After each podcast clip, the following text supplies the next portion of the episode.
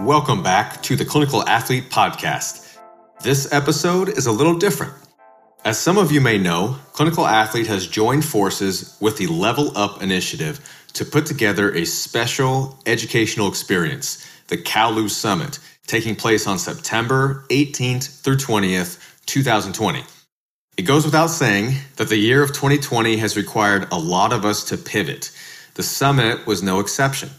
This podcast is all about what it means for the communities of Clinical Athlete and Level Up to join forces and pursue this mission together. We talk about the importance of a cohesive team, how to deal with hardships along the way, why it's important to keep an agile approach to planning, and why the CalU Summit is different. Yes, in this episode, you will get all the deets about the event itself, from the unique model that we've created to our amazing lineup of presenters and sponsors, but you'll also get a behind-the-scenes look at what it takes to put something like this on and what it means to work within a mission-driven team. The conversation starts out really organically. We just started talking about what it means to be working together and how this thing started, and didn't really decide to officially, quote-unquote, start recording the podcast, and the conversation just blossomed from there. We purposely kept this part in the show because we thought it was an awesome representation of how this whole thing came together in the first place, just organic and real. So without further ado, we join the conversation between myself, Quinn Hennick, John Flagg and Jared Maynard of Clinical Athlete, and Steph Allen and Zach Gabor of the Level Up Initiative. We hope you enjoy.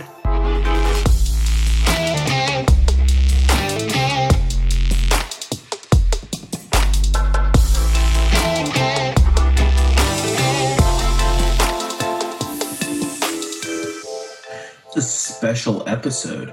Mm-hmm. Special edition. When did we start talking about this? The CalU Summit? Last year in the summer. Oh, shit. Wasn't it like May or June?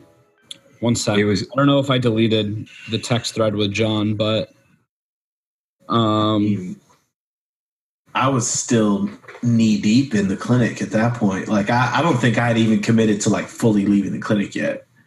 So it's been... Before last August, for sure. Mm-hmm. Yeah. I thought it was like late spring, early summer. I remember the first video meeting that we had was shortly after we moved to this house. We moved to this house June 22nd. Mm. I mean... Definitely. Who gets the credit? Whose idea was it? I called John with the idea. Okay. But it was inspired after listening to a Clinical Athlete podcast. Oh, okay. Which one? I was trying to remember who it was, but it was in, I'm looking at my text thread with John. But it was somewhere in July, I believe, of last year. So this is good. It's like a 1 year anniversary. So it's been a year, yeah. And we've basically done two and haven't done any. Yeah. I think I was listening. I don't know why, but I feel like I was listening to a Mike Teixeira interview. Did you guys interview him on Clinical Athlete? Yeah. I think that might have been the one that I was listening to, but I can't quite remember. I just remember that was what gave me like the epiphany in the car where I like frantically texted John to be like, "Yo, I have a crazy idea." Yeah, that was it. Because we had been talking about something else earlier in the day too. And then you're like, it'd be super cool if, like, we did a seminar. Like, if there was a seminar. That's what it was. You're like, it'd be super cool if there was a seminar that, like, clinicians could go to learn this shit. And you're like, Well, I was telling Steph, too, Quinn, like, I remember even back to when I first frantically called you 2.5 years ago with the idea of Level Up.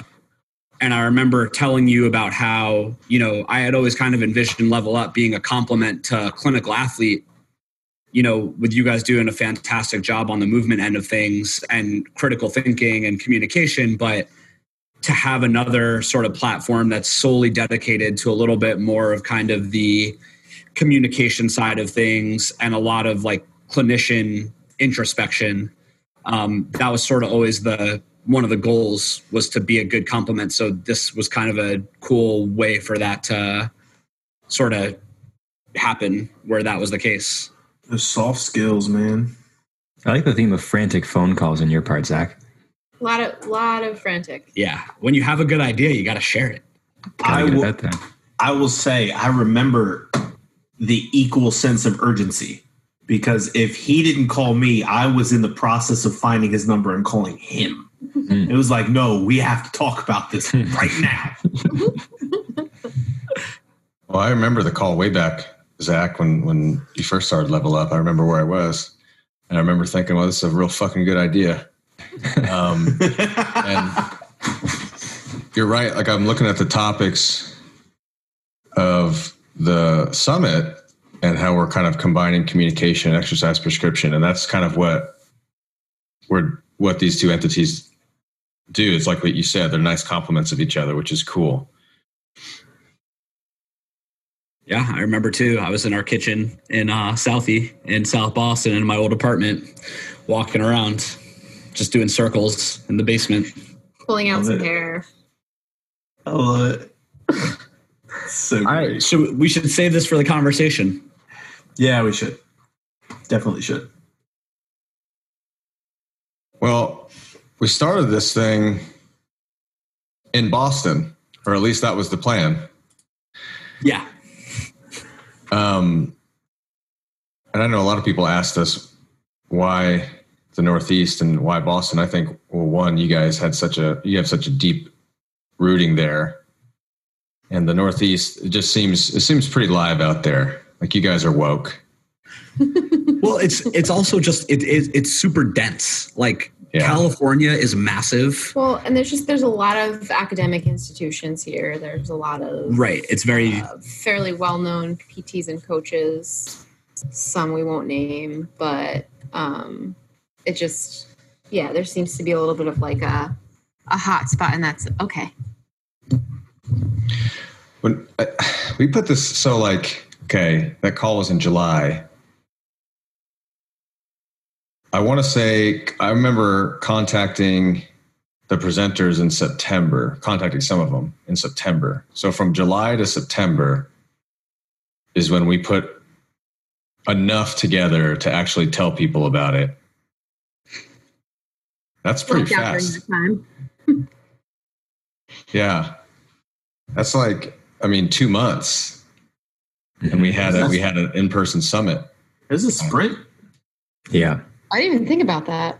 Yeah. It was a hustle. Well, but we also knew we had given ourselves the year to prepare for it though. So like, we knew we had the idea in July, and we were giving ourselves a full year and change, knowing that it was obviously a beast of a project to take on. And I was telling Steph, like, this past year has been one of the most, remember in PT school where you do that, like, one business elective where you, like, I don't know if you guys did it, but you have to, like, build out a clinic and, or like your hypothetical business. But it was like, I don't know, I wasn't really that into it. Like, this year was like the ultimate practical experience of like putting together all of this knowledge to build something like this.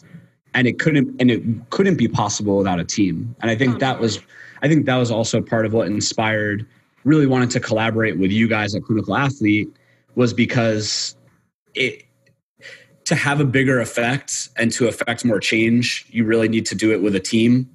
And the resources we were able to pull together and like just the whole atmosphere of it made it way more feasible than, trying to do it on your own.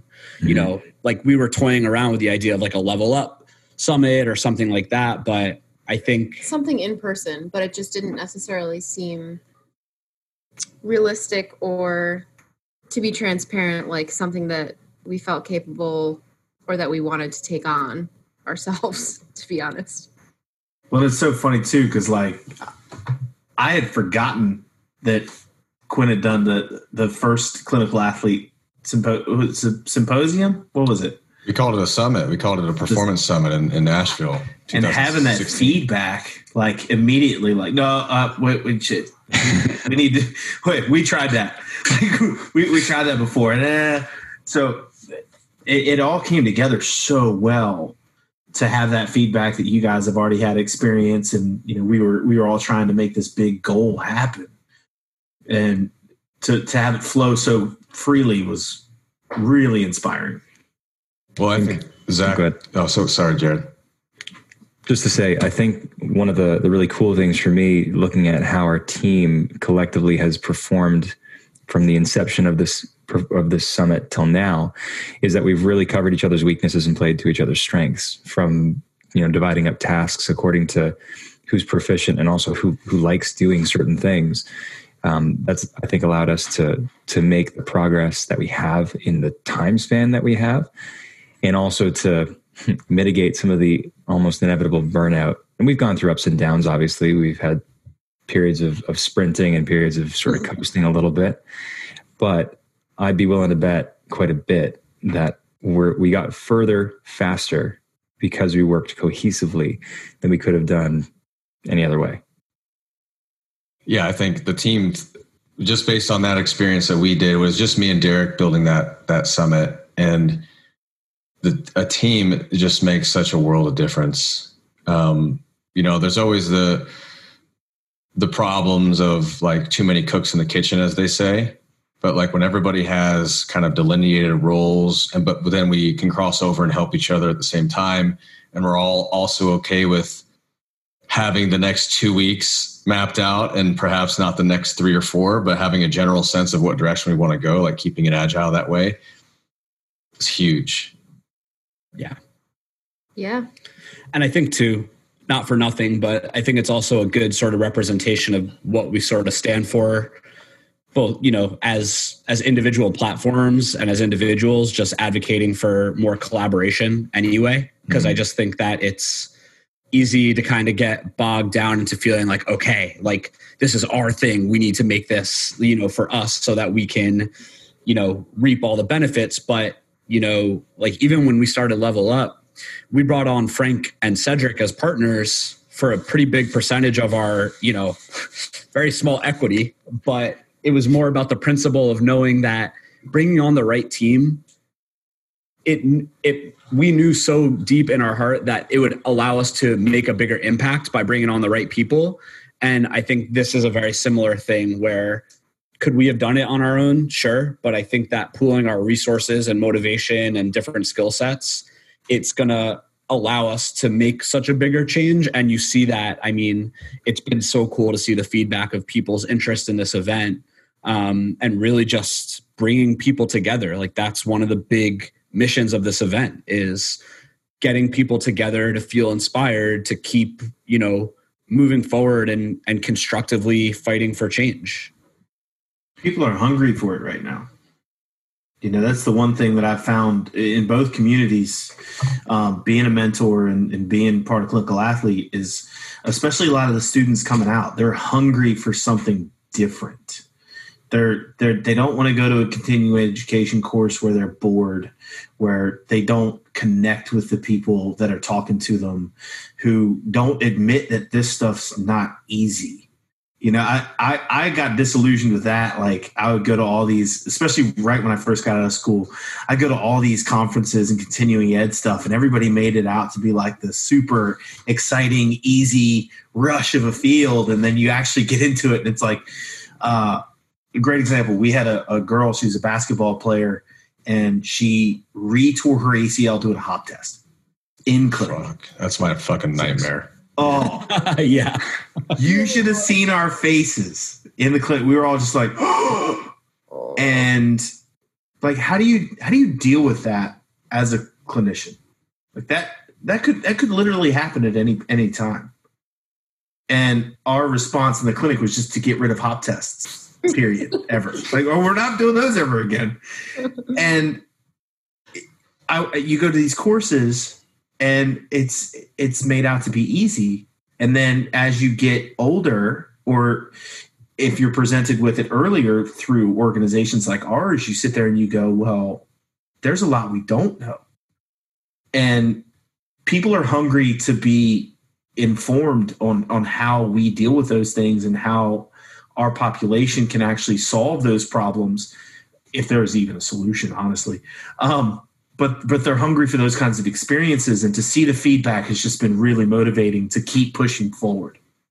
We were even at one point even contemplating or wrestling with calling it continuing ed, because it's like we don't necessarily want it to be labeled or automatically feeling like it's going to be in a mold like that, because, you know, it's still an educational summit, but our plans are for it to be something so different in such a better way that we didn't want to kind of take away from that. But I do think that the people that know Clinical Athlete, the people that know Level Up and are a part of both and are going to learn who we are in the process until the summit comes, or they're going to know obviously that it's not necessarily going to be a place where you go and you're spoken at and you're given stuff to write down and you're given paper materials. And like you said, John, like these are the solutions. You just got to do this and progress somebody this way. And, you know, this method is the way to do it. We're going to have some of the conversations that suck to have, or you, so that when that happens, something like that happens, then you're able to look at it critically and sort of bounce back and learn from it, instead of being like, okay, well, just won't do hop tests. That was the scariest thing that ever happened to me. Well, Con Ed is kind of almost a misnomer. It's like, yeah, no, you only continue your education when you go to this conference on the weekend, and the clinic is just work. Well, I think the way that we've set this up is now Con Ed is literally every moment that you're trying to master your craft, which is in the clinic or if it's with us or whatever. And this is just an experience to help augment that process. I guess to pull it back a little bit, if people are like really in tune with what we're doing with this whole thing, they're probably like, yeah, I like learning about the background. But if somebody's listening to this and they have no idea what the hell we're even talking about, kind of pull it back to the beginning is Clinical Athlete and Level Up have partnered to put on an event. And it was an event that was originally scheduled to be in Boston, and we'll get to the changes that occurred. You can probably guess what those were, but you know, our tagline is evidence-informed, community-driven, coming together, changing the game. And I don't remember how long it took us to come up with that, but it was really important that we came up with some a mission statement. Hours. Yeah. It took hours for us to come up with that. Well, it should, right? Because that's kind of, that's the mission, and that's the But when you hear it, it's like I get hyped up just hearing that. It's a mission statement I'm really proud of, because it's super clear about exactly what the intention is behind this. Yep, totally. So then now you kind of have context when Zach came to John with the idea, and then they came to the rest of the team in July of last year, and then by September-ish, we had a rough framework of what we wanted this to be. And it's pretty cool, the layout that we had decided on. And it's similar now, so we can kind of talk about how it started, which these two pillars of exercise prescription and communication, which exercise prescription is kind of that thing that we do as rehab professionals, but communication is just laced and embedded within that. Right. And you can't separate those two things. And so it just made so much sense to cover them. That's funny. I say you can't separate them, but yet we are making sure that we distinctly say that, you know, we have communication and we have exercise prescription. But I think it's important to do that, because if you go to another course and you're learning exercise, the communication piece is almost just assumed that you're going to be good at that and you're going to be able to relay your ideas. And this is a little different. Or vice versa. There's entire course. You go in MedBridge, there's entire courses on just how to talk about some of this stuff. The key is how do you actually marry those two and no longer make them the dichotomy that we've tried to make them? How do you actually blend that together?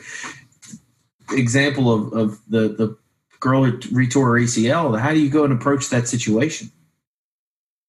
That's an important skill set to have and to understand how to move her forward from an exercise prescription standpoint, but also how to talk to her in that moment. And that's what we're trying to do here. We're trying to blend those two and no longer make them the dichotomy that they are by putting them together and marrying them in a weekend. Like, especially with the subjects that we have, the topics. Well, and I think too, there's a big misconception about communication being this very like, quote unquote, pain science centric thing that you do. Like when people think about communication skills, they think about just like pain neuroscience educating people. And I'm really excited, you know, and I think something that you guys do really well with Clinical Athlete is even with having a phenomenal understanding of exercise prescription, how are you communicating about those narratives to the individuals you're working with, your plan of care? You know, how are you? So much exercise is so very kind of like mechanically driven that it's easy to talk about it in very sort of rigid and pseudo-nocebic type of terms. And so, you know, like you were saying, Quinn, I think the cool thing about this summit is that, yes, they're two distinct categories, but they're both embedded within each of the kind of, you know, categories, if you will. So the EXRX session has communication and critical thinking embedded within it. The communication section has the EXRX and critical thinking embedded in it. And yes, the communication side is going to delve a little bit more into some of the psychosocial considerations, but that's also going to be in the EXRX side as well. So they're distinctive with maybe a little bit more of an emphasis on one versus the other, but they're very kind of entwined in both. And I think that's going to be really powerful. And I think speaks to a lot of what we're both trying to do, pushing things forward, is just seeing how these things really do need to be thought of together. So then it was, I don't remember which came first, kind of the piece that we wanted to do it that way with those two pillars, that, you know, that dynamic coupling of those two pillars, and then the actual topics that we're going to be talking about. Because I do remember thinking like, well, how, like exercise, prescription, communication, obviously those are huge topics, you know? And then it was like, do we just broadly talk about those things for an entire weekend, or is it, would it make sense to put it into context? And I know we're all kind of big on bringing it back to the clinical setting, like actionable items, like bringing context to these types of concepts. And so it made sense to this, try to bring it home with three common things that we see in the clinic. And so that's what we did. And so it's going to be ACL reconstruction, tendinopathy, and low back pain. So we've got presenters tackling the communication and exercise prescription piece of those three common presentations, but obviously the principles will transfer. It could be across the board, you know, for a lot of the stuff you're going to see in the clinic. But I think that plan to kind of really pin down three common things that you're going to see in the clinic with those sometimes very general terms that you can get lost in a lot of the nuance was really important. Yeah, and I think like kudos to Greg Lehman, because he's someone that talks about this a lot, but like tendinopathy is a great analog for rehab in general. So even though there are three kind of quote unquote specific topics, I mean, low back pain is, we all know the numbers and the prevalence of that. It's crazy. So that's super common, but you know, these things all have good carryover into your general clinical care. And so, you know, it's it'll have a lot of relevance beyond those three as well because of just the thinking around them. Well, I think the way we have it set up too, are we allowed to talk a little bit about the actual structure of, like, not in the way we have it set up with the two speakers is the presenter, they're in pairs, the presenter talking a little bit more about the quote unquote communication side is going to go first. And in that process, going to announce and introduce two case studies.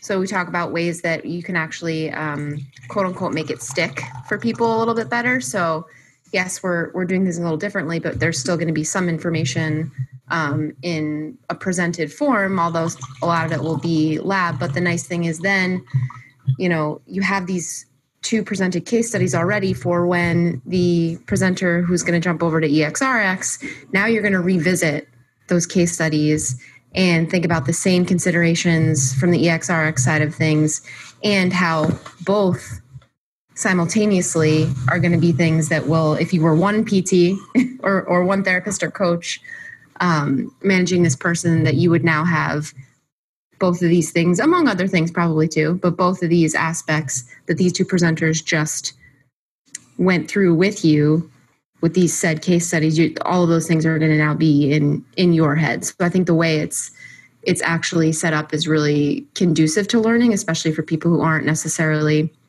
myself included, aren't necessarily the best at just sort of being spoken at or just reading something and trying to absorb it that way.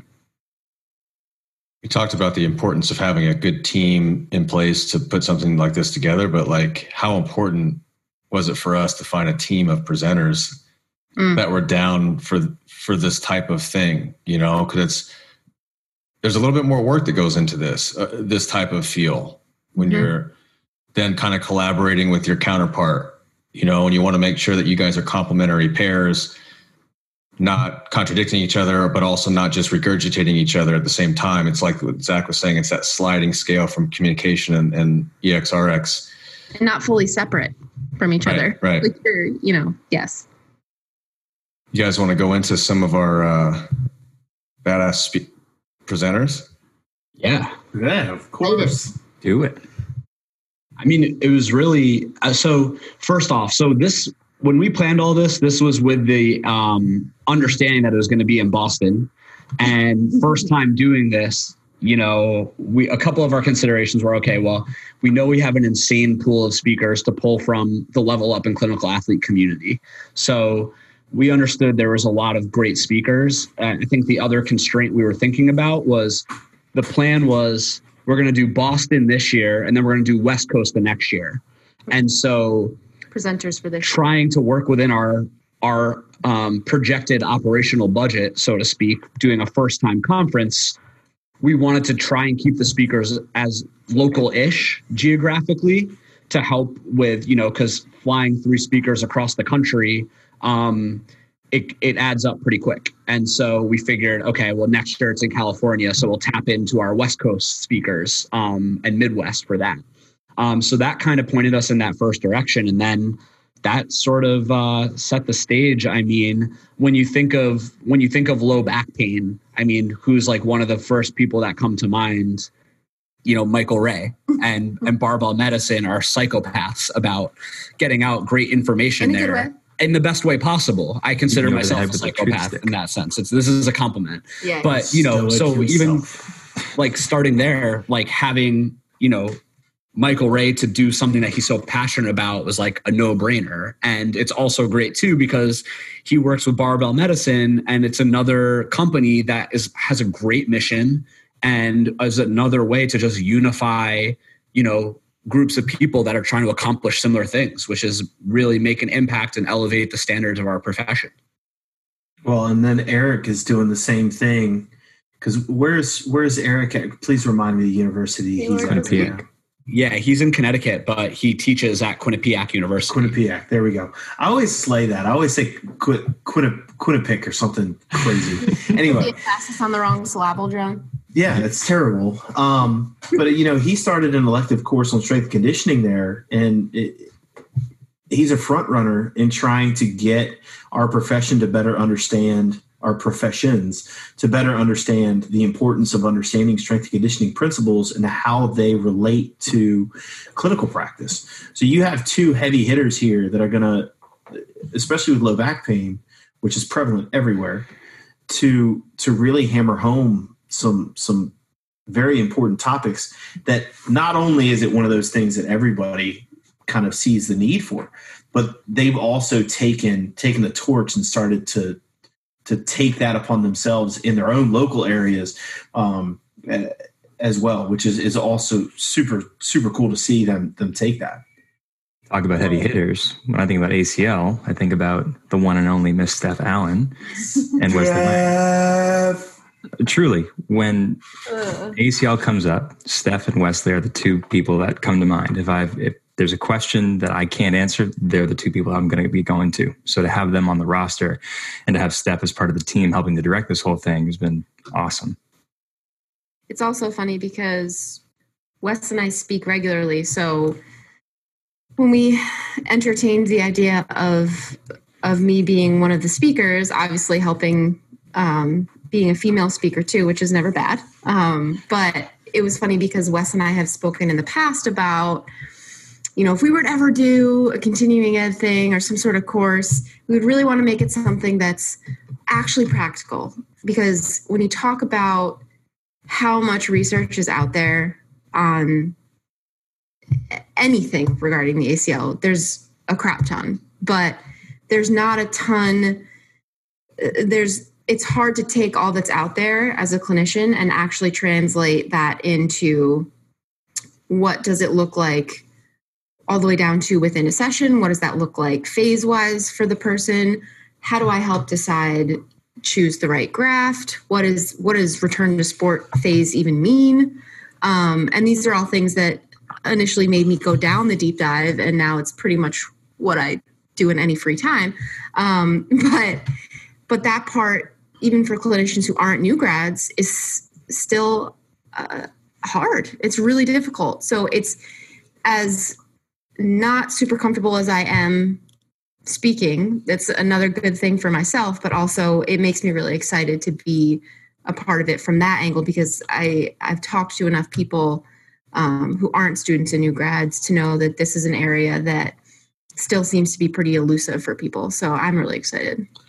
Yeah. And go ahead, Zach. Well, I was just going to say I'm a little biased because I work on the same shift as Steph, and the majority of her caseload is post-op ACL rehab. And it's just been pretty incredible to see her growth in the area over the past couple of years. But just, you know, and this is one of the key themes is just the humility, right? Because we're not trying to bring on these speakers that are gurus that have all the answers, but, you know, me and Steph the other night getting into a 30-minute back and forth about a difficult presentation right now that I'm working through with a young athlete. And, you know, it's just that's why I'm so excited for this conference too, is because it's just, or the summit rather, is like, it's just having the breakouts to really be able to hash out and think critically about what you're actually doing. Because you can read the research till you're blue in the face, but, you know, how are you navigating the certain individual context? And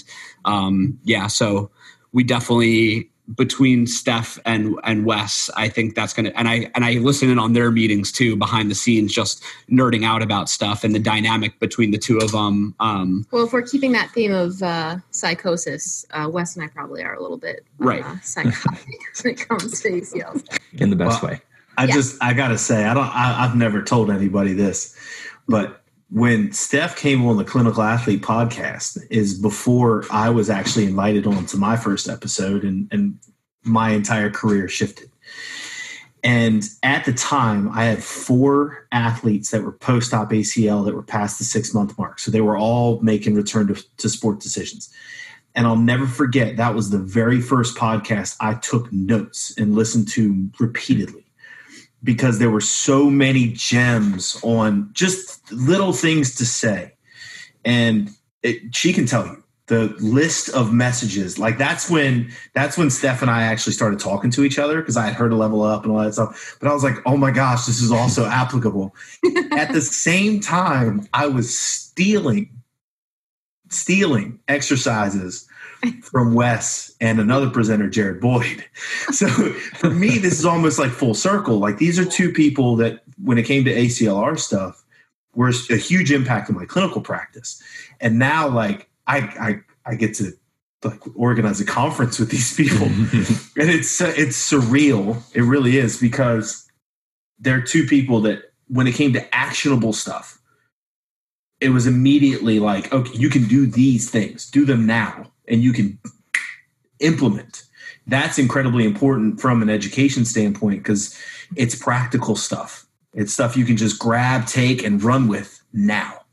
And that's it. It was huge. And it's just to me, it's always surreal. Like I've been a fan of Quinn's for like Dark Side Strength Basement days. Yeah, yeah. Those are the OG days. OG days. Third year PT school for me. Oh man, nice. I was wearing my Dark Side shirt yesterday, actually.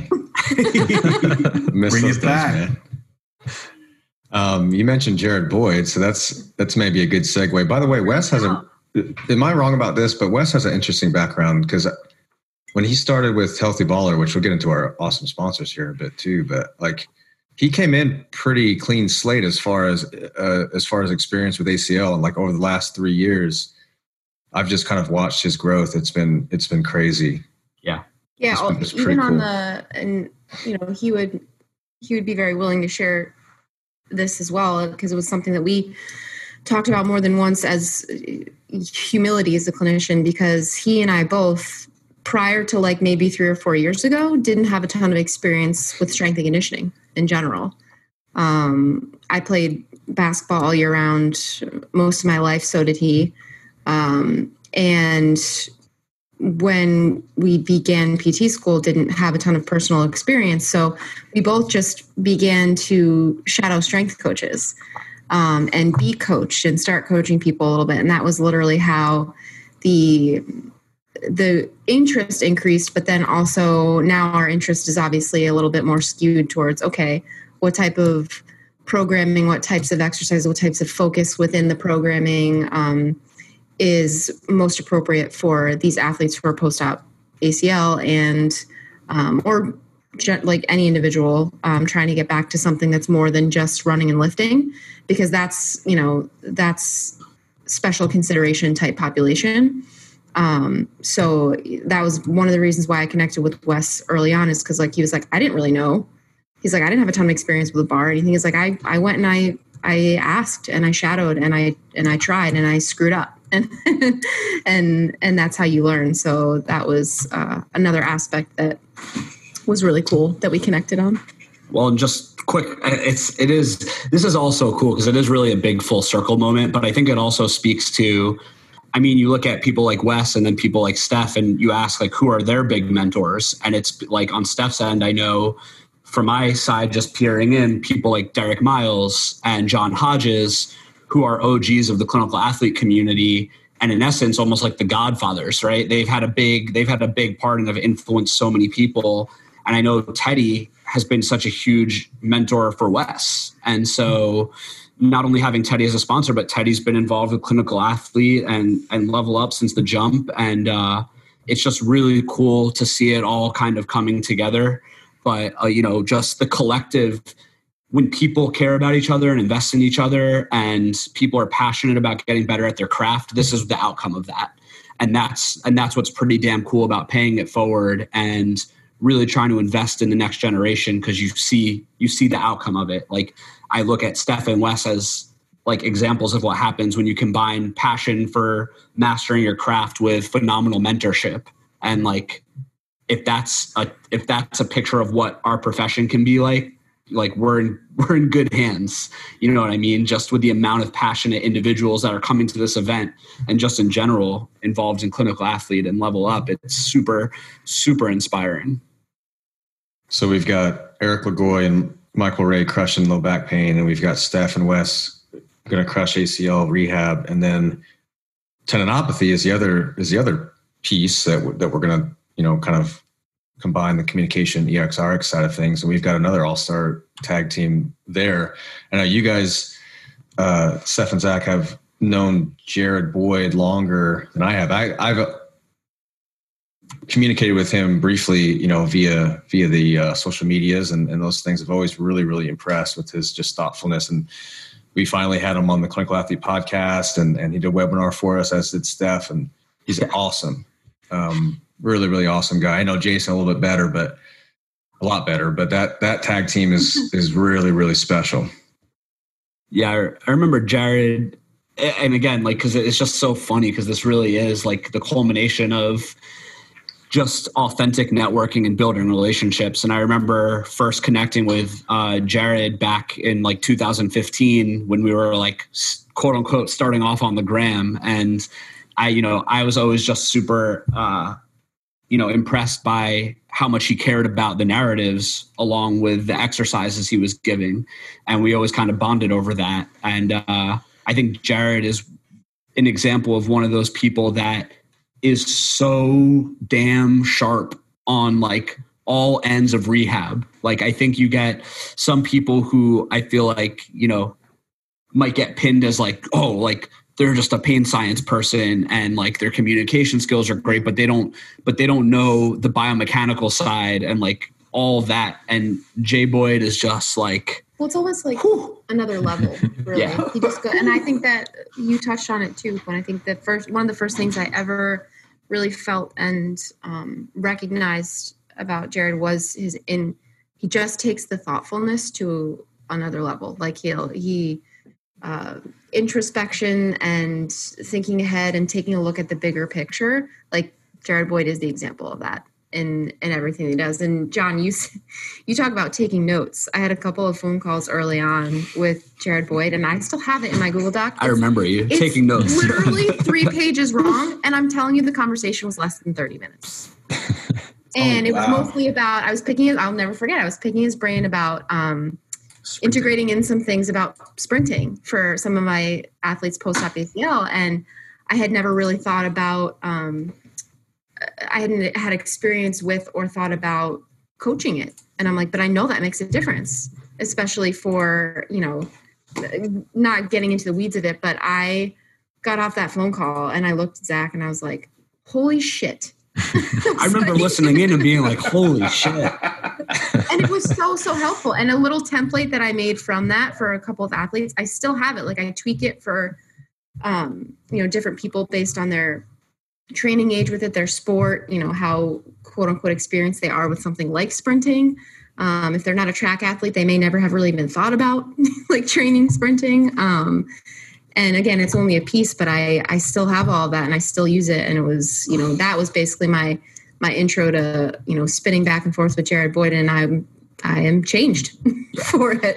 And just super, last thing I'll say is just super humble. Yeah. And I think that's a theme with everyone that we're bringing in and everyone in our organizations, because that's, you know, a big part of our values is that humility. So being super sharp, but also having that willingness to be open to being wrong. You know, I just respect that so dang much. Hey guys, Quinn Hennick here. We hope you're enjoying our awesome conversation with the Level Up crew about how we came together to create the CalU Summit that's coming up on September 18th through 20th. This is just a little stretch break. One of the driving forces in creating the CalU Summit was the simple fact that clinical practice is hard and conflicting information can leave you feeling lost. With the endless amount of research and dogmas, clinicians may feel frustrated and confused about how to help their patients. The CalU Summit is your solution to help you gain confidence and clarity with key rehab principles, including exercise prescription, pain science, and communication.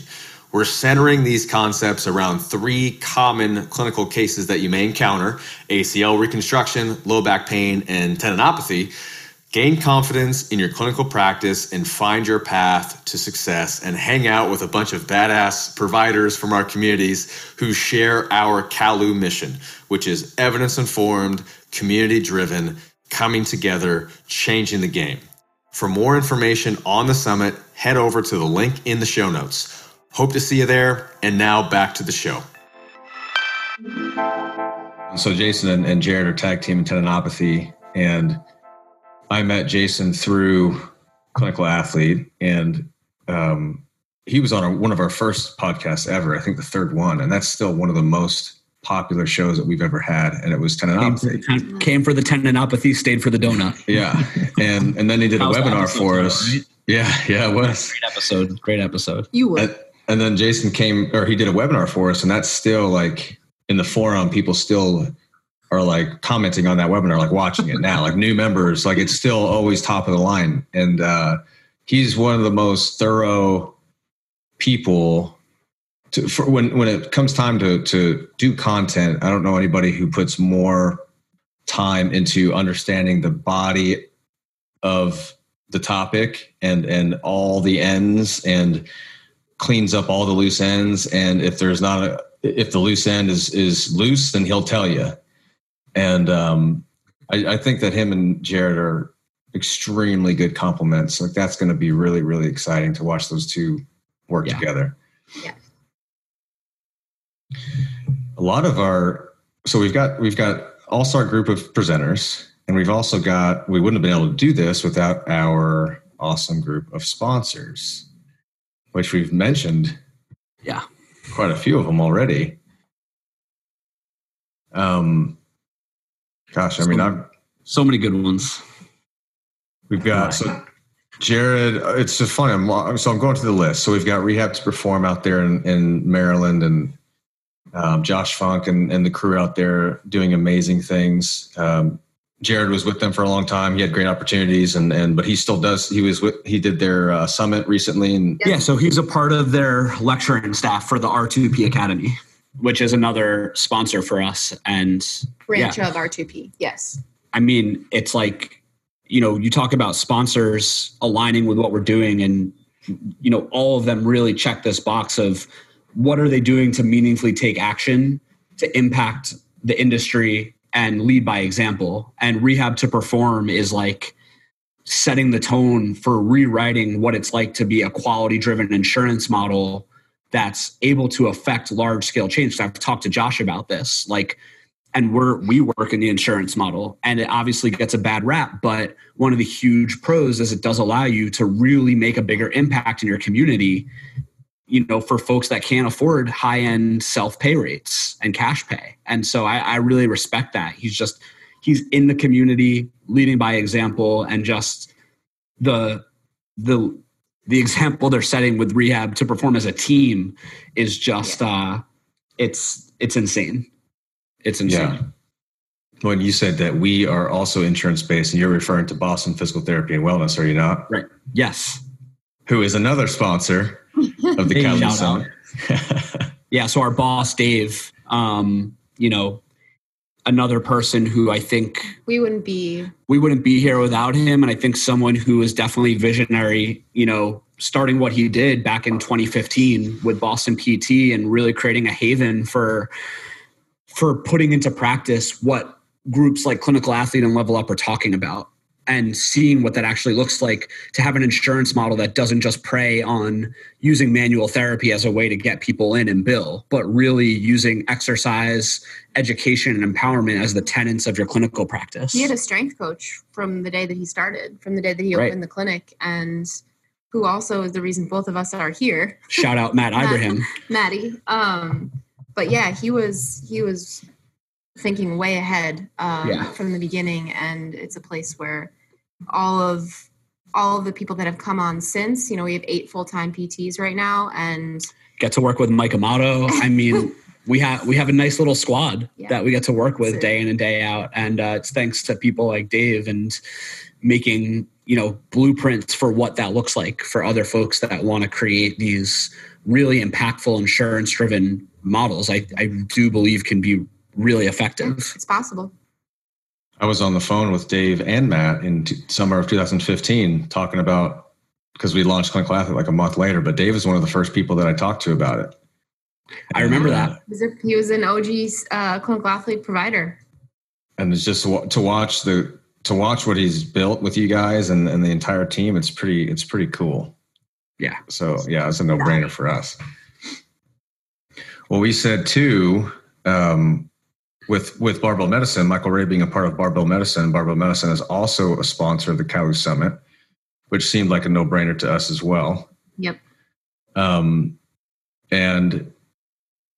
know, I think they kind of embody all of our values as well. We talk about exercise prescription and communication being embedded within that, but also not being dogmatic about exercise prescription either. And I think that group, when it comes to kind of the nuance of these topics, is they're a kind of top-notch reference there. I'm just glad you said the word nuance and Barbell Medicine in more or less the same sentence, because that seemed like a necessity to me. Yeah, it was Quinn's implicit bias. But yeah, no, I mean, can't really say enough good things. I mean, whenever I guest lecture and I'm giving out places to follow and people to follow, I mean, Clinical Athlete and Barbell Medicine are two of the groups that come top of mind. And really, I mean, Derek and Mike especially together have really shaped a lot of my clinical practice, in a sense that there's no way, like, they're like the aspirations, like in terms of like setting the standard, where I don't know that I'll get there, but just constantly, you know, that's what we joke around about in clinic is like, all right, what would Derek say if he saw this or heard this narrative, and like being critical about yourself, but having mentorship like that. And they are just, when I think of big time influencers in our profession in the most meaningful way, I mean, those guys crush it. And, you know, what they do at Barbell Medicine is huge. So to have their support, you know, all of these things too is like, you think about sponsors. And I think for us, it's just like having the support of these groups who are such like important figures and moving things forward is just so beyond meaningful, to know that we have their support, pushing this forward. And I think that's the part that excites us the most. Absolutely. And so we've got representation a lot of places, and one is in the land of Canada. Yes. Pulse. At Pulse Physiotherapy, and Connor Massimo, who he spoke to recently on an adaptive business webinar, actually, with Clinical Athlete. Connor's doing some awesome stuff up there, and it was a no-brainer for us. He wanted to be involved, and we wanted him involved, and just that their mission and values align with us so closely as well. So it was kind of a no-brainer. Yeah, Connor's also, he's been a mentor for us for Level Up for literally like 4 cohorts. Yeah. And wow. I mean, this is free volunteer work. Yeah. And I think it just speaks to the caliber of person that he is, and just like big time giver. And again, like Pulse, another big insurance driven clinic that's showing us how you can be both profitable, sustainable, and empowering, and really shifting the societal narratives and making a mission around that, and keeping a focus on like mentorship. Yeah, because now he's had some of his physios that have gone through Level Up because of him are now coming back as mentors. And so I mean, can't really speak highly enough about him and what they're doing with Pulse. So another just like super pumped to have them involved. I used to live in the same city as Connor and his business partner, Adam, in Peterborough. And I moved out of there 2017, it would have been. But to this day, if there's anybody in that area who's looking for a referral for an in-person clinic, it's a no-brainer to go to Pulse, because for a long time, and to my knowledge, there might be 1 or 2 exceptions of really good professionals who are doing their own thing now, but for a long time, they were the only place that I felt comfortable sending people. You know, being assured of the quality of the experience and the narratives that would be provided, because it was a crapshoot otherwise. So, yeah, they're doing fantastic things, and I'm really pleased to see that, especially in the insurance-based model, showing that, like you said, Zach, it can be done. HQPT up in the Northwest, another awesome team. Sponsoring us, represented. Shout out to Ryan and Curtis and Neville. All 3 of those guys I've known since pretty much the inception of Clinical Athlete. They're OGs as well. And I've been up there. They sponsored one of my weightlifting course, and I've spent some time with them in person. Neville's come down to Southern California because I think he's from here originally, or has family down here. So I've seen him a couple times, and those guys are so great. In all aspects. They're fun to be around, extremely thoughtful. I love what they do. They're clinicians first. Right. Yeah. Well, and they work, and like I say this a bunch, but like especially like with Ryan, you know, they work with really high level athletes, but there's no silly BS. You know, they're able to, which is really hard to do in that culture. And I just, you know, knowing a bit of Ryan's backstory about how he had an opportunity to get a really well-paying corporate type of job, but he ended up skipping out of his residency early and that job opportunity to start HQPT.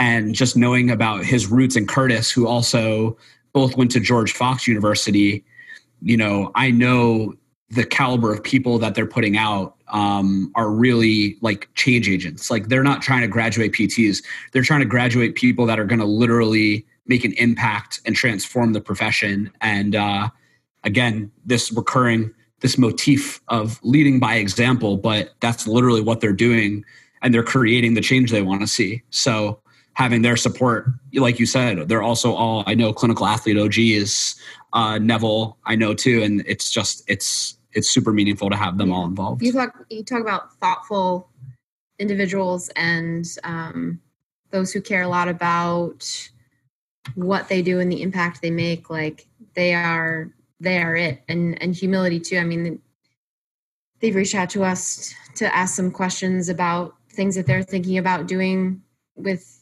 HQ periodically, just like we, you know, like Zach called Quinn and other people, just to like to bounce ideas off of people and see what they think, people that you respect, people that you care about, how they would think or what they would think about it. And you know that they're going to give you sound, honest, humble advice or guidance. And like they fall into that for us as well. I also have another Google sheet of some notes from Ryan after talking to him and Eric, one of their strength coaches, when I was trying to reach out to strength coaches. So I you know, this is the same guy that we talked about that is flying back and forth to work with, you know, elite level athletes. And he took 40 to 60 minutes of his time to sit down with his head strength coach and me to like teach me some stuff about strength and conditioning. And I knew right then that he was a human that I was glad was in my life and will continue to be. So. And then bring it home. We've got our last two sponsors are related. Yeah. They're like siblings. Healthy Baller Physical Therapy with Teddy Wilsey and Wes. And I'm not sure if they have other PTs there. Sore subjects right now. Oh, okay. They did, but Alyssa is actually moving out Midwest, so I know they had sad goodbyes. She's awesome. But yeah, so Teddy and Wes now as the main two PTs there. And so that's where Wes got his start and where he's learned, you know, became the clinician he's become. Teddy, I connected with him in 2016 via Clinical Athlete. I know, you know, right from the jump, he was on the same mission, you know, and if you follow Teddy, you know, that's true. And then Teddy has linked up with our mutual friend, Sam Spinelli, to partner and create Citizen Athletics, which is our last sponsor. So it's kind of that circle there. And I've known Sam for a while as well, as a student, starting as a student up in the Northeast. Boston. Yeah, Boston. Yep. And talk about thoughtful and sharp. Sam embodies that, and really enjoy interacting with him and consider him a friend. So yeah. We're honored to have Healthy Baller and Citizen Athletics to sponsor the CalU Summit. Yeah, I think the thing that they're both examples of just like, I don't understand how they put out so much incredible content, like the volume and the quality, but like knowing Teddy when he had like 2,000 followers on Instagram and to see and connecting with him and to see how he's been on that same mission, but been able to grow his account, and the both of them with really big accounts in particular, but how they're able to actually deliver nuanced, evidence-informed, practical information while still growing a following. Again, great role models of how it can be done. Like, you don't need to sell clickbait and nocebic garbage to grow a massive Instagram account. Like, they're still themselves. Right. Teddy's Teddy, right. Sam, they're the same. And I that's an awesome thing, because sometimes that doesn't always stay that way as things change on social media. So it all ended as a fairy tale, and we did our... Oh, wait. There was a curveball. A little bit. Damn, big one, too. 2020 was the curveball. All of 2020 with murder hornets. So obviously with what's going on with the pandemic, you know, if you paid attention to our timeline, we didn't know that this was going to happen. So we had everything planned, and we had launch sales. Yeah, we had sold quite a few tickets. We had sold over 100 spots, and this was kind of early first quarter of 2020. And then the pandemics. This was like 6 months of busting our ass trying to get this thing together. A super successful launch. We were like, "Oh my god, this is amazing!" Sitting pretty, all getting all excited. And hours of work, yeah. Well, and then we just start seeing. We were kind of, okay, you know, the quarantine starts, the bad things start to happen. And we're just waiting. We don't make any changes and we're just kind of waiting. And it's like, okay, well, we'll just wait and see. We'll wait and see. We're meeting every week. We'll wait and see. And it just keeps getting worse and worse and worse. And reality starts setting in to where, okay, something is going to have to change. So like, what are our options? Do we continue to wait and see and just play the silent game? And that didn't seem, you know, it's just that wasn't realistic. We knew something needs to change. Do we just stop selling tickets and space 100 people 6 feet apart in Boston and wear masks? That didn't seem viable. So what was the pivot? What did we do? We did originally just kind of be like, oh, we might just have to push this to the spring. And then the more we're learning about it, we're like, well, I don't know if spring's going to be in the clear either, or right. if people are going to be comfortable, or if people are going to be able to afford it after career changes, layoffs, furloughs, whatever. So then we just got really sad for a little while. Really, really sad. Yeah. So sad. Like, but I would say it was probably Frank, right? Well, yeah. Per sentence epic count went down substantially. Plummeted.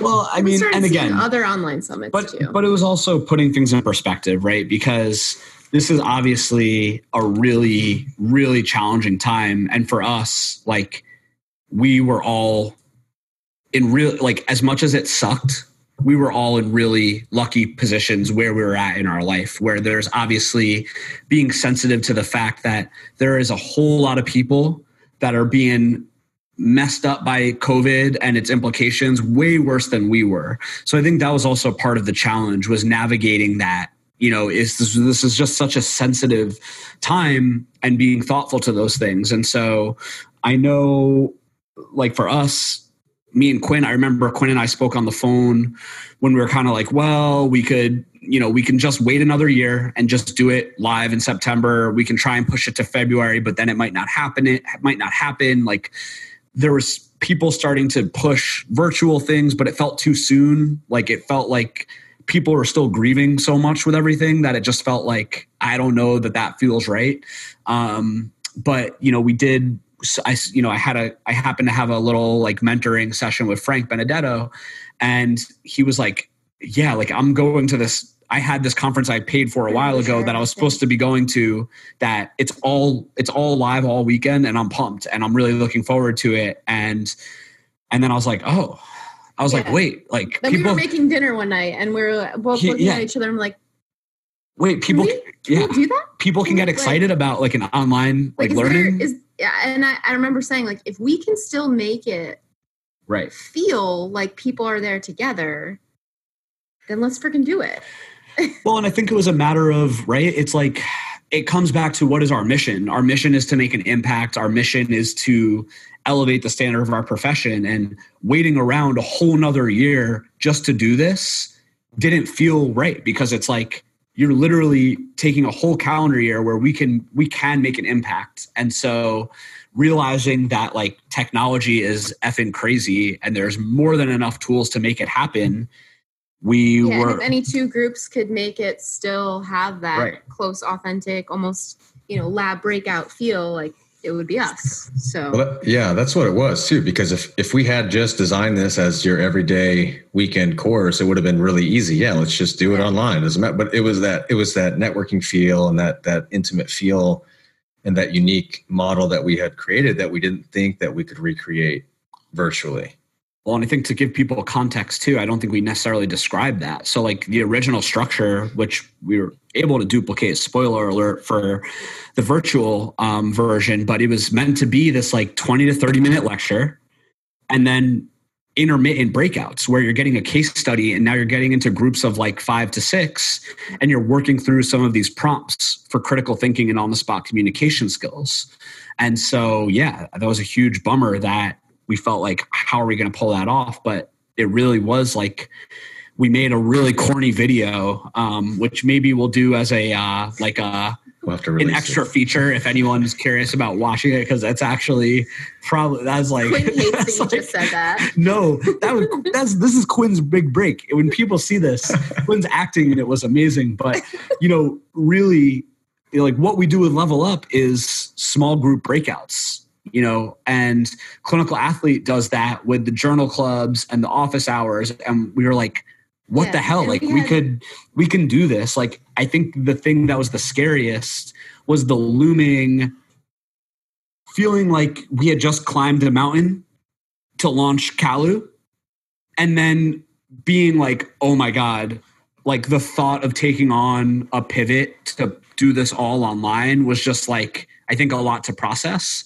I think that's what personally dealt with a lot of our apprehension, was just like, holy shit, the sheer amount of work that's going to need to go into like reworking this and doing it virtually was like, I was like, oh, I don't know that I'm recovered yet to do that. Yeah, it wasn't the summit. It was the halfway point. We did it anyway. Yeah, we did. Attacked it. Well, it wasn't, we felt like we were going to be starting over, climbing an entirely new mountain, or like we fell off the mountain and we have to climb back up a different one. But it really wasn't. It was, we had momentum. Right. And we had people, and we had people excited about it. And we just had to get over our thought that they wouldn't be as excited if it was virtual. But then we thought, well, like they're probably assuming it's going to be completely canceled. So like they're going to be hyped when we've found out a new solution. Right. And that's turned out to be the case. So surprise, CalU Summit's virtual. Yeah. Well, and I think the other cool thing too is it allowed us to lower the price point. It allowed us to make it way more accessible for so many more people that wouldn't be able to make the trip outside of the US. And so it's, on that point too, it's a huge opportunity to affect more change, which is again, like what it's all about. And so it's, you know, it's a good lesson in kind of rolling with the curveballs of life and doing what you can to move forward. Dare we say it was maybe even meant to be. There you go. Oh, there it is. Well, and going back to the team aspect, my classmate, Cash Maddy, I know he's helped you guys out a ton with Level Up. He's been instrumental as far as leveraging technologies and finding solutions to pull this thing off. For anybody who doesn't know Cash, he's just a hustler in everything. Like, Steph, to one of our meetings, I think it was you, mm-hmm. or you, Zach, one of you two, had said that Cash had a lifetime membership to this particular subscription, like the big platform. I'm like, of course Cash does. If there's someone who has a lifetime subscription to a really useful technological service, it's going to be Cash, and he's going to hook you up. He has them to everything. It's that's like a Cash's middle name is like Lifetime Warren or Lifetime.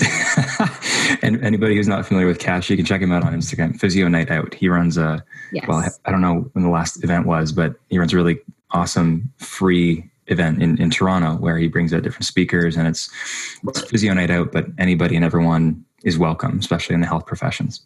Well, again, and just quick plug, you know, and why we love Cash is, you know, he's also been a mentor for Level Up for 2 cohorts, and he runs this free service for Physio Night Out. Like, dude is just passionate about giving back and investing in the next generation.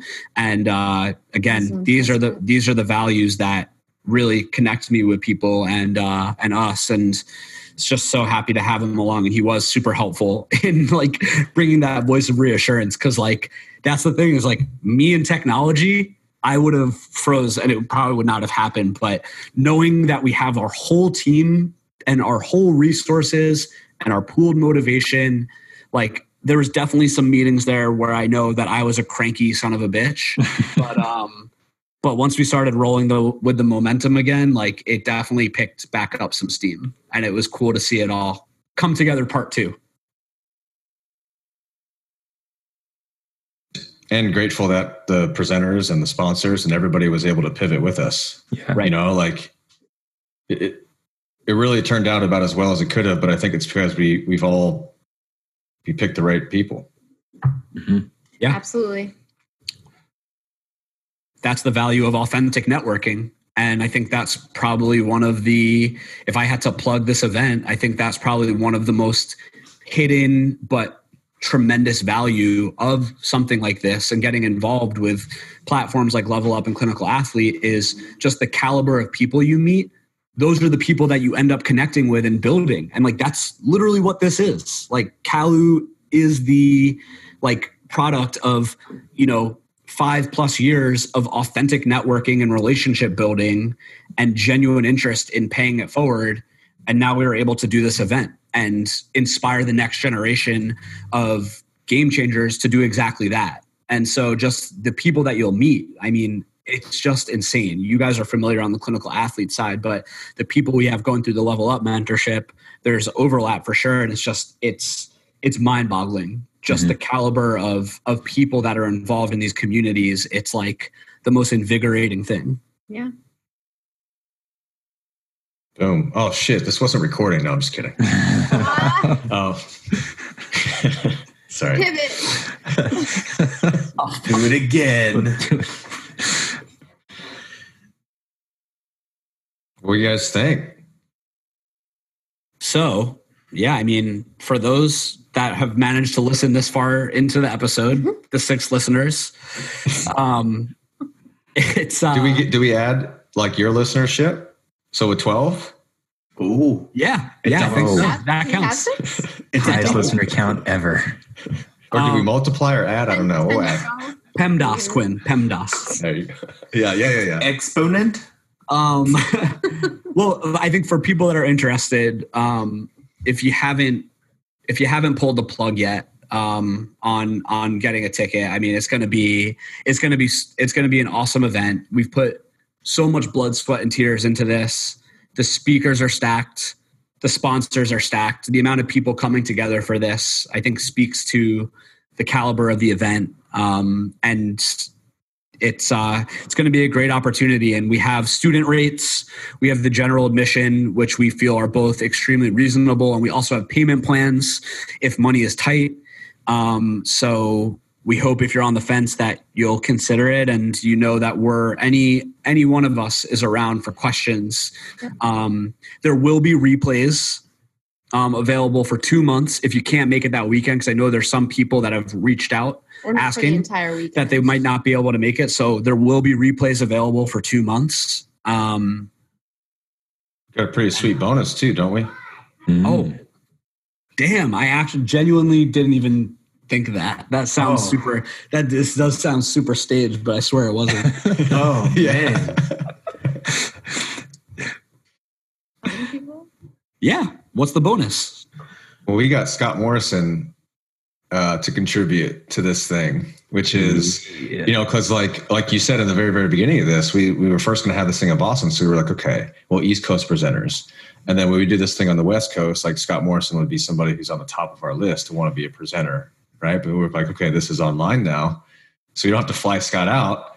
Right. But we've already got the whole event and the speaker list set. So, but it would be awesome if he provided, you know, something and people were able to be exposed to Scott Morrison and physiopraxis and everything that he brings to the table. Because when it comes to just appraising science and the brass tacks of exercise prescription, and then the ambiguity of managing uncertainty, Scott Morrison is the guy. And, man, I'm so I connected through Scott. I connected with Scott through Jason Yore, actually, and so I'm so happy that I did, because I've learned so much from him. And so Scott's going to give a bonus lecture. He's going to do his uncertainty, managing uncertainty lecture from his Sloptimal Loading course, which is like one of the best. It's an awesome lecture and one of my favorite, not just of his course because I've taken his course, but just all time. Right. That's like when he came and did Sloptimal in Boston, seeing that course on the like syllabus for the day or the itinerary, I was like, damn, like that critical thinking and uncertainty. Like when you start a course off with that, you know, it's going to be good. And so I think it sets the tone for CalU. We're setting off this weekend event with this amazing bonus lecture on critical thinking and uncertainty from, you know, one of the GOATs. You know, you talk about people to role model your practice after. Scott is one of those guys, and just super humble. Like just, so excited about that. I can't believe we forgot about that. Sorry, Scott. I didn't forget. Quinn would never forget. He's on a 2-month fishing hiatus. Right now. I know he's living the, he's got an amazing. He does recommend to PTs do some things and read some things outside of PT. He's right. Smart. Well, it still applies. You'll still find it that it applies somehow. Some overlap. You know? Right. Well, there it is, folks. How could you not? How could you not want to be part of the fun? I'm super excited, just to speak for myself for a second. Super grateful for everybody on this call and the rest of the team. This has been a lot of fun, and I've learned a ton, but I'm just really excited for not just this event, but anything that we do in the future. So I just want to thank you guys for allowing me to be a part of it and allowing the Clinical Athlete team to be a part of it. And it's awesome. Likewise, man. Likewise, you just reminded me too, massive shout out to both Cedric on our end on the Level Up team and Derek Sawyer on your end, really kind of like the true business and tech side as well. Man, they bring so much to the table, and they're behind the scenes, but yeah, their insights and guidance, not being as, as much on the clinical side, where our heads are mostly at, is a huge, a huge advantage as far as having a diverse team, for sure. Mm-hmm.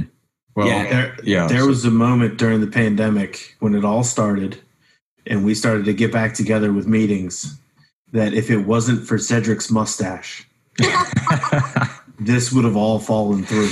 I was just going to say, Cedric's mustache phase was definitely the catalyst. It brought us together and united under that one strip of facial hair. It did hold power, I believe. It did. I came to see how long he was going to keep it. It's like next week, we got another meeting next week. Cedric's going to have it still. And then the one time, once we finally got everything off the ground and he shaved it, I almost didn't notice because I was so excited about the conference. There it is. How Cedric Saved CalU. The children's book. Oh, man, that was the best part. We were like, are we going to name it that? Because Steph and I were like, that's like the Nickelodeon show. CalU. And everybody's like, CalU, what's that? It's like this Nickelodeon show. Whiny. That's right. Nieces and nephews. Yeah. Well, I'm glad you brought them up, Zach, because people don't know, but so I'm a co-owner of Clinical Athlete. Derek Sawyer is the other co-owner. He's not a clinician, and so I'm the kind of the outward-facing whatever. And, nobody sees Derek, but I guarantee you that Clinical Athlete wouldn't continue to be in existence right now without him. Dude, I've seen it firsthand. What he brings to the table, whew, it's, he gets shit done. He's hilarious too. He's also, he's a professional. I see you, Derek. So he was a professional fighter, mixed martial artist. He was a national champion collegiate wrestler, pro fighter, and now he's a professional comedian. And businessman. He might be the most interesting man in the world. And he sponsors Tang. Yeah, exactly. No, but he's on Facebook. Unsweetened Tang. The squirty version. Oh my God. And everyone's going to be like, these people are crazy. But I mean, yeah, I think we've pretty much met once a week almost for like the past year with you guys. And it's, Derek and I were actually talking about that piece of it, like yesterday, is the meeting. So I've been in a lot of meetings, and I've been in a lot of like worthless, waste of time meetings, and our meetings are not that. Like that meeting once a week kind of rule that we put down was the best thing that we did. Yeah. Like, agreed. I mean, we never got off track. Once that started, it was like everything moved forward, and it continued to move forward. Yeah. It's just fun. It's been a blast. So yeah, super excited for this year's CalU, but also really excited for the future and, future collaborations. I think it's been cool to see what we can accomplish together, and we'll keep it moving forward.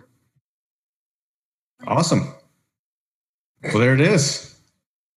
This is going to be the most unique experience you will have in your clinical education. Be there. Period. Boom. I thought you were going to reference how we're actually going to get off this call.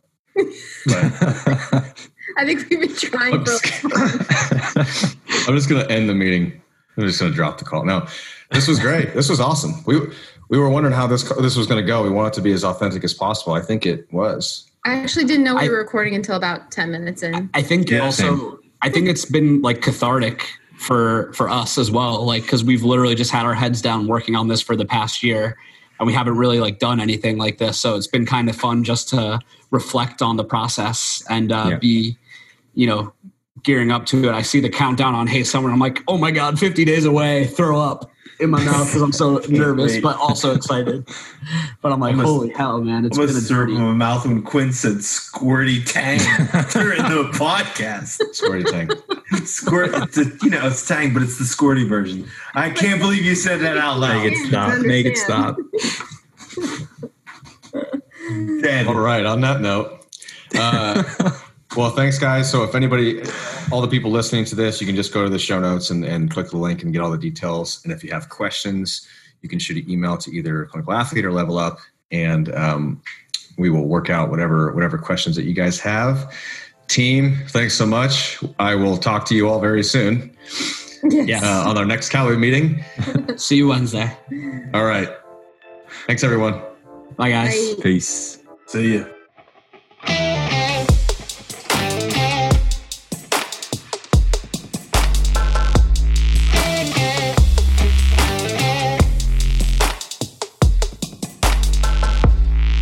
Well, that's that. We really hoped you enjoyed this one as much as we did. I want to personally thank John Flagg, Jared Maynard, Steph Allen, Zach Gabor, Derek Sawyer, and Cedric Haddad, as this event would not be possible without such an all-star team. Thank you to our amazing presenters and sponsors for making this possible as well. Remember, check out the show notes to find the link to the CalU Summit and learn more there. The event is coming up soon, so go check it out. Thank you, everyone, and talk to you soon.